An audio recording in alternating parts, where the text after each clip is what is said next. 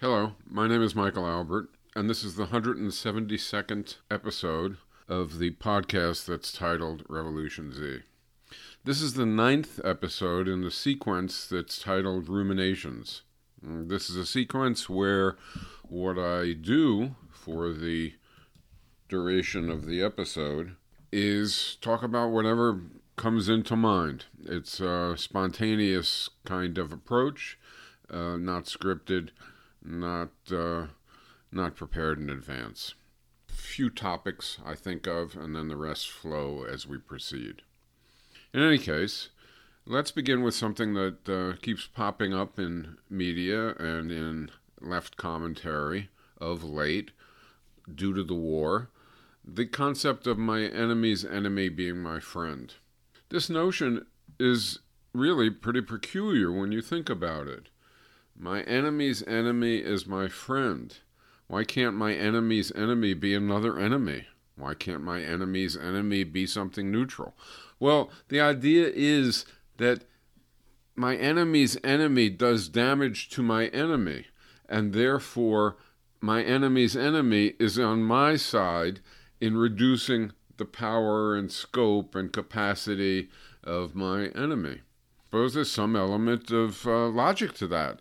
There are times when it makes sense, but there are also times when it really doesn't make sense, when my enemy's enemy is just another enemy. And in the particular case that we're enduring at present, some people sort of think to themselves, well, American imperialism, American foreign policy, American intervention around the world, that's the biggest problem. And since that's the biggest problem, anything that interferes with that, anything that that finds to be an obstacle, anything that reduces the power of that or even threatens to reduce the power of that, must be my friend. And uh, there you have it. Uh, so Russia is my friend as an anti war, anti imperialist activist because it is on the opposite side from the United States and, say, NATO. Okay, that's ludicrous, I think. It ought to be clear that it's not logically sound, it isn't ethically sound, it isn't strategically sound. It lacks any any substantial support, and yes, there are people who feel that way. Maybe as we go along, we'll we'll come to some reasons why people take what are strange positions. Another one that pops up, this one I first encountered a long time ago, was the idea of the primary contradiction.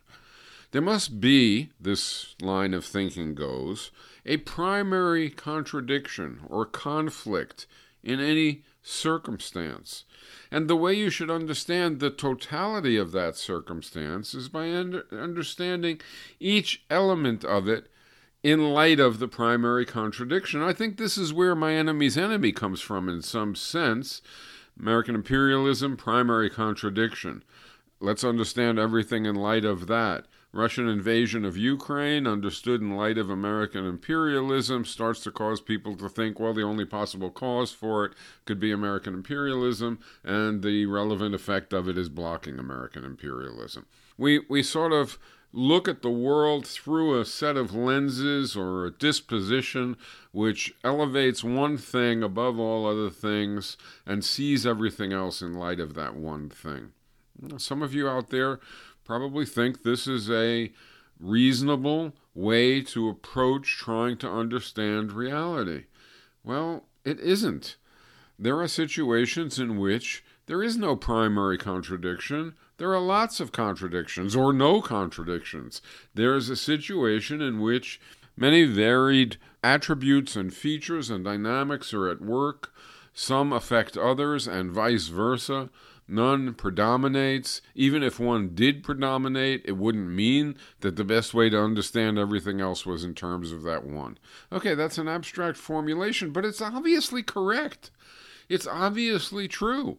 And so trying to bend the world as if it has to fit the preordained assumption that there will be a primary contradiction and that is the best way to understand everything is weird. It is strange. It is sectarian in the sense of looking at the world and having a preconceived notion govern what you can see and what you are willing to think about rather than having the world determine what is worth thinking about. Let's move on to another kind of situation. Selfies. Since their origination, I have found something sort of disturbing about selfies. Uh, there's something strange about it. There's something untoward about it. And the more I think about it, the more I realize that what really irks me isn't the idea of somebody taking a picture of themselves and that being sort of self interested and egocentric or narcissistic. It doesn't have to be, it can be perfectly reasonable. It's something different. It's a tendency in society toward individualism, toward understanding relationships and dynamics in terms of self, in terms of selfie. What does it do to me? What does what can I do sort of independent of everybody else? Individualism in the worst sense. And this has political implications. So consider the uh, we can call it the great refusal or the you know the widespread quitting of jobs. It's a remarkable phenomenon or at least I think it's a remarkable phenomenon. It's not organized. It isn't as if each person who decides not to go back to work or who decides to quit and get something else is doing that as a result of some sort of interactive dynamic with others. It's rather an individual decision made over and over and over again millions of times. It's quite remarkable it has a progressive aspect to it. But now consider this consider if all those individual choices, instead of being made in a isolated fashion, like an atom, bouncing around and moving this way instead of that way, but with no connection to anything else, imagine that all those people who were quitting jobs said to themselves, wait a minute, what if I what if I interact with others who feel like I do? What if we work together? What if we strike? And in fact, we are seeing some of that. And so that's the good side. The good side is we're seeing a an awakening of labor activism and of labor organizing and of labor interactions, and thus of people working together collectively, talking through their mutual feelings and finding that collectively they can accomplish more than individually. And that, of course, is the critical step or a critical step on the road to successful political activity. So that that is our problem in some sense. Nowadays, a very big part of the problem of reaching a better situation and much less reaching a better social organization, transforming society, is getting people to respect one another and listen to one another enough to work together. And it isn't just respect and listening, it's the belief that working together can be something more than a headache. It can be a positive step that accomplishes things. In that light, consider the difference between two types of political activity. Type 1 we can call mobilizing. It's getting people out for demonstrations. It's getting people out for events. It's turning out a community of people, a audience of people, a sector of people to do something. And then there's organizing. And I think that's quite different. Organizing is actually not turning out the people with whom you have much in common. It isn't turning out, getting a set of people with whom you have connection to do something. It's not that that's bad. Of course, that's perfectly fine and a, a, good thing to do at times in order to manifest the, the weight of, of collectivity. However, organizing, it seems to me, is reaching out not to the people who already agree with you, but to the people who don't agree with you. Organizing is reaching people who are not on your side, who are even overtly against you in some instances, and creating a connection and creating a linkage and a shared set of views. And so later on, when you're mobilizing, those people are mobilized as well. It's increasing the audience, it's increasing the outreach. Whereas mobilizing is sort of speaking to those of like mind, organizing is speaking to those of different mind. Or mobilizing can be sort of galvanizing those of like mind, providing an example for those of like mind, providing a vehicle for those of like mind. Organizing is doing those same things, but for people with whom you at the start don't have a connection. It's harder, it's more difficult, it's more complex, but it's also absolutely essential. Suppose we consider the communications version of the same thing. That's the realm where I operate and have for a long time. This is communications, a podcast, writing an article or a book. That's communications. So what's the the sort of analog if we think about it in this way of mobilizing when you're writing, say, or when you're speaking publicly or when you're whatever it is you're doing, you're communicating. What's the analog of mobilize? It seems to me that it is, for the most part, saying or writing what people want to hear. Mobilizing is, for example, from my own experience, I get up uh, before a big event, uh, an organized event, bit of activism, and give a speech. And the idea is to connect, to to arouse passion, let's say, to get people ready to act. Okay, so you're saying things that people relate to, that they identify with. I think people do that a lot of the time. Not just talking, not just at a at a situation that calls for it. But for example, when we sit down to write something, be it an article or a book, when we answer questions in an interview, whatever it is, often we communicate things that people already know instead of communicating things that are different from what our audience knows. It's back to that concept of organize, mobilizing versus organizing in, in activity, and now it's in communications. And the difference is when we're mobilizing, we're giving an audience something basically that it is receptive to already. We're not trying to move forward. We're not trying to challenge a view. We're not trying to present a new, unfamiliar view.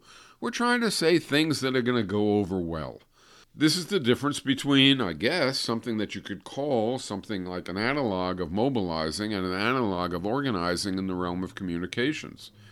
And I think it's pretty profoundly important because I think an awful lot of what we, meaning people who want a better world, people who want a better society, people who are interested in escaping current social relations and developing new and vastly better and more worthy ones, often what we do is say or write things which do not challenge our audience.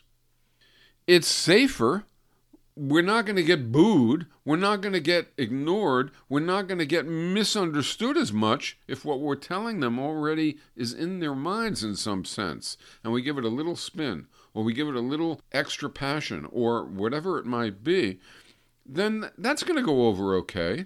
We're not going to make a mistake either. If we're doing something that is very familiar, if we're talking about how you know, poverty hurts and capitalism uh, generates poverty and sexism hurts and patriarchy generates the relations between men and women that subordinate the latter, and so on and so forth, we're not going to make a mistake. It's well trod ground. We're not going out on a limb.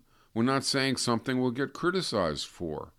And so that kind of activity comes pretty easily to people who talk or who write and the other kind of activity, saying something that might actually push one's audience, might actually yield a change or yield resistance, doesn't come as easily. And we are much less uh, inclined to do it. So, if we're organizing and we're trying to increase our constituency, we also want to retain that increased constituency, enlarged constituency. We want to move people not only sort of in their momentary belief system, in their momentary commitments, but we want to retain that change. And that requires building organization. And why is it particularly hard and difficult to build organization? Well, you know, it's got its own intrinsic reasons, and then I think maybe there's another reason that we don't pay enough attention to. And that other reason would be a kind of a leadership catch 22. The people who are prepared to exert mightily and lead bring with them a certain kind of baggage by and large. And the people who we want to be exerting and leading but who aren't, who aren't as inclined to to play a significant and substantial role, bring with them a kind of baggage. The former bring a kind of assumption of dominance, assumption of I can have my way, I can uh, do what I what I want and and and succeed, a confidence. And the second group bring with them a kind of lack of confidence. And I don't think our approach to moving people into the constituency that we want to become active and that we want to be uh, trying to change the world and retaining people in that constituency and especially elevating people in their level of involvement and in their level of of decision making, of taking responsibility, I don't think it takes into account often enough that the impediment to doing it at all is a lack of confidence, and the impediment to doing it in a way which is conducive to others becoming involved also is a degree of self superiority of arrogance. And that's a kind of catch 22. We need the level of participation, the le- level of creative involvement, the le- level of activity. We don't need and don't want the assumption of self superiority, if you will, the arrogance that sometimes accompanies confidence. And we sort of have to fight that battle on two fronts. This is not the case when what you're doing is creating an organization that's going to be under one person's or a small number of people's thumb, then it's perfectly uh, acceptable, although not constructive, for those people to think that they're the best and for other people to be happy to follow orders. But if you want something that's participatory, if you want an organization that is capable of engaging huge numbers of people, not only in acting, but in taking initiative, then you need something else. Consider now, instead of the left, going off from what we've been talking about, the question of the kinds of bad leadership that we see in the world, let's say. Let's take Jeff Bezos and Stalin, dictator. Now, the normal order of thinking is that the dictator is the worst or Putin, I guess. The dictator is the worst um, uh, species of human, short of Hannibal Lecter, and, and in scale, much worse than Hannibal Lecter, in other words, some kind of serial killer, is a dictator. But is it really the case? I'm not so sure. Amazon recently, that's Bezos' terrain as compared to uh, a country, the terrain of a of a dictator. Amazon had a app that they're developing, sort of, I guess, hacked or revealed in some sense. The app is a kind of a of a social uh, communications app for its employees. And remember, there's about a million employees of Amazon, roughly speaking. So we're talking a large number of people. And what they're doing is they're creating an app to uh, serve as a kind of a, of a communications mechanism among the entire workforce. Well, that's sort of interesting. Uh, that could have, I suppose, a positive or a negative implication. The negative implication could be that you use it for surveillance, you use it to issue orders, you use it to create a false sense of involvement, and so on and so forth, as you can all figure out. The positive would be that the workers uh, use it to communicate and to sometimes mobilize, but even more important, organize and then mobilize to have an impact on Amazon, as is happening right now in the instances of Amazon workers uh, beginning to form unions. Well, this this little device has been I don't know what to call it hacked something, and a list of words and sometimes phrases, but mostly words, has been uncovered that the app rules out. The app actually uh, intrinsically censors these words. If you communicate using these particular words, your communication is not seen. You can't use these words on the app. So they're literally trying to create a, a mechanism for communication, and within that mechanism, have a set of constraints on what it's possible to communicate. And here is a list of words and phrases that you cannot use on this app. I hate, union, fire, terminated, compensation, pay raise, bullying, harassment, I don't care, rude, this is concerning, stupid, this is dumb, prison, threat, petition, grievance, injustice, diversity, ethics, fairness, accessibility, vaccine, senior ops, living wage, representation, unfair, favoritism, rate, TOT, and I don't know what that stands for, probably a sign of my ignorance.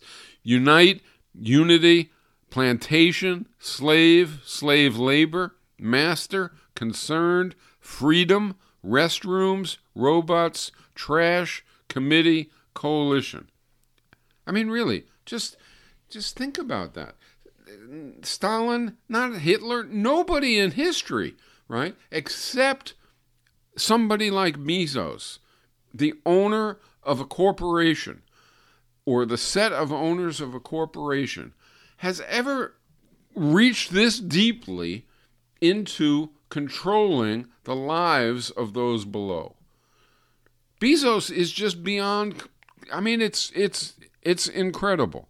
And this same guy, Jeff Bezos, and he's just an exemplar of a particular sort, and it's not a genetic sort, it's a sort that is produced by the institutions that the person travels through on their way to this extreme level of domination.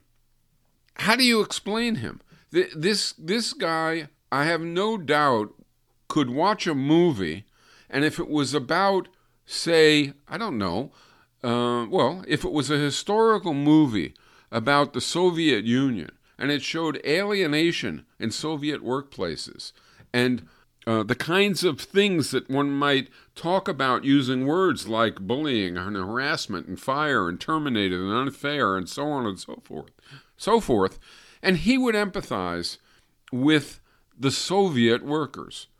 In the same person's mind, that can go on. Another instance of that kind of thing, which is going on right now, is you can turn on TV and you can pick up mainstream media and you can read what seem to be, and I believe are, heartfelt words of sympathy, heartfelt um, feelings or expressions of uh, sympathy and solidarity for people in Ukraine getting killed or otherwise brutalized by the Russian invasion. And you can hear this from people who celebrate and actually implement the policies and create the policies of the United States doing the exact same thing. The exact same thing. Invading a country, obliterating its infrastructure, killing its its citizens, except on a scale that leaves Ukraine in the dust. Uh, so in, in Indochina and and since as well. And so you have the same person. It's as if somebody said lying is despicable and two seconds later told a lie. And a, a lie that they could not possibly not know was a lie. Or they say rape is despicable, and two seconds later they rape. Or they say, you know, invading a country, a sovereign country, is despicable, and then they plan and implement invading a country. or they celebrate it in the media. How is this possible? How can the same human being embody the contradiction, the, the contradictory viewpoints that each of which denies the other? I mean, it's just incredible to me. When I was a kid, long time ago, I read one of Vonnegut's books. Um, it was called Mother Night. I recommend it. Actually, I recommend pretty much everything that Vonnegut ever wrote. But in this particular book, there's a passage after a while. The book is about, well, the passage actually, I think, stands on its own, so I won't even say what the book is about. So here's the passage I have never seen a more sublime demonstration of the totalitarian mind a mind which might be linked unto a system of gears where teeth have been filed off at random. Such snaggletooth thought machine, driven by a standard or even by a substandard libido, whirls with the jerky, noisy, gaudy pointlessness of a cuckoo clock in hell. The boss G man concluded wrongly that there were no teeth on the gears in the mind of Jones. You're completely crazy, he said. Jones wasn't completely crazy. The dismaying thing about the classic totalitarian mind is that any given gear, thought mutilated, will have at its circumference unbroken sequences of teeth that are immaculately maintained, that are exquisitely machined. Hence, the cuckoo clock in hell, keeping perfect time for 8 minutes and 23 seconds, jumping ahead 14 minutes, keeping perfect time for 6 seconds, jumping ahead 2 seconds keeping perfect time for two hours and one second, then jumping ahead a year. The missing teeth, of course, are simple, obvious truths. Truths available and comprehensible even to 10 year olds in most cases. The willful filing off a gear teeth, the willful doing without certain obvious pieces of information. That was how a household as contradictory as one composed of Jones, Father Keeley, Vice Bundesfuhrer Krapptauer, and the Black Fuhrer could exist in relative harmony. That was how my father in law could contain in one mind an indifference toward slave women and love for a blue vase. That was how Rudolf Hess, Commandant of Auschwitz, could alternate over the loudspeakers of Auschwitz great music and calls for corpse carriers. That was how Nazi Germany sensed no important difference between civilization and hydrophobia. That is the closest I can come to explaining the legions, the nations of lunatics I've seen in my time. And is that not how media pundits galore, officials of all kinds, here in the U.S., can eloquently bemoan the carnage in Ukraine while harboring only the fondest feelings for America the obscene? It seems to me it is. That said, this is Michael Albert signing off until next time for Revolution Z.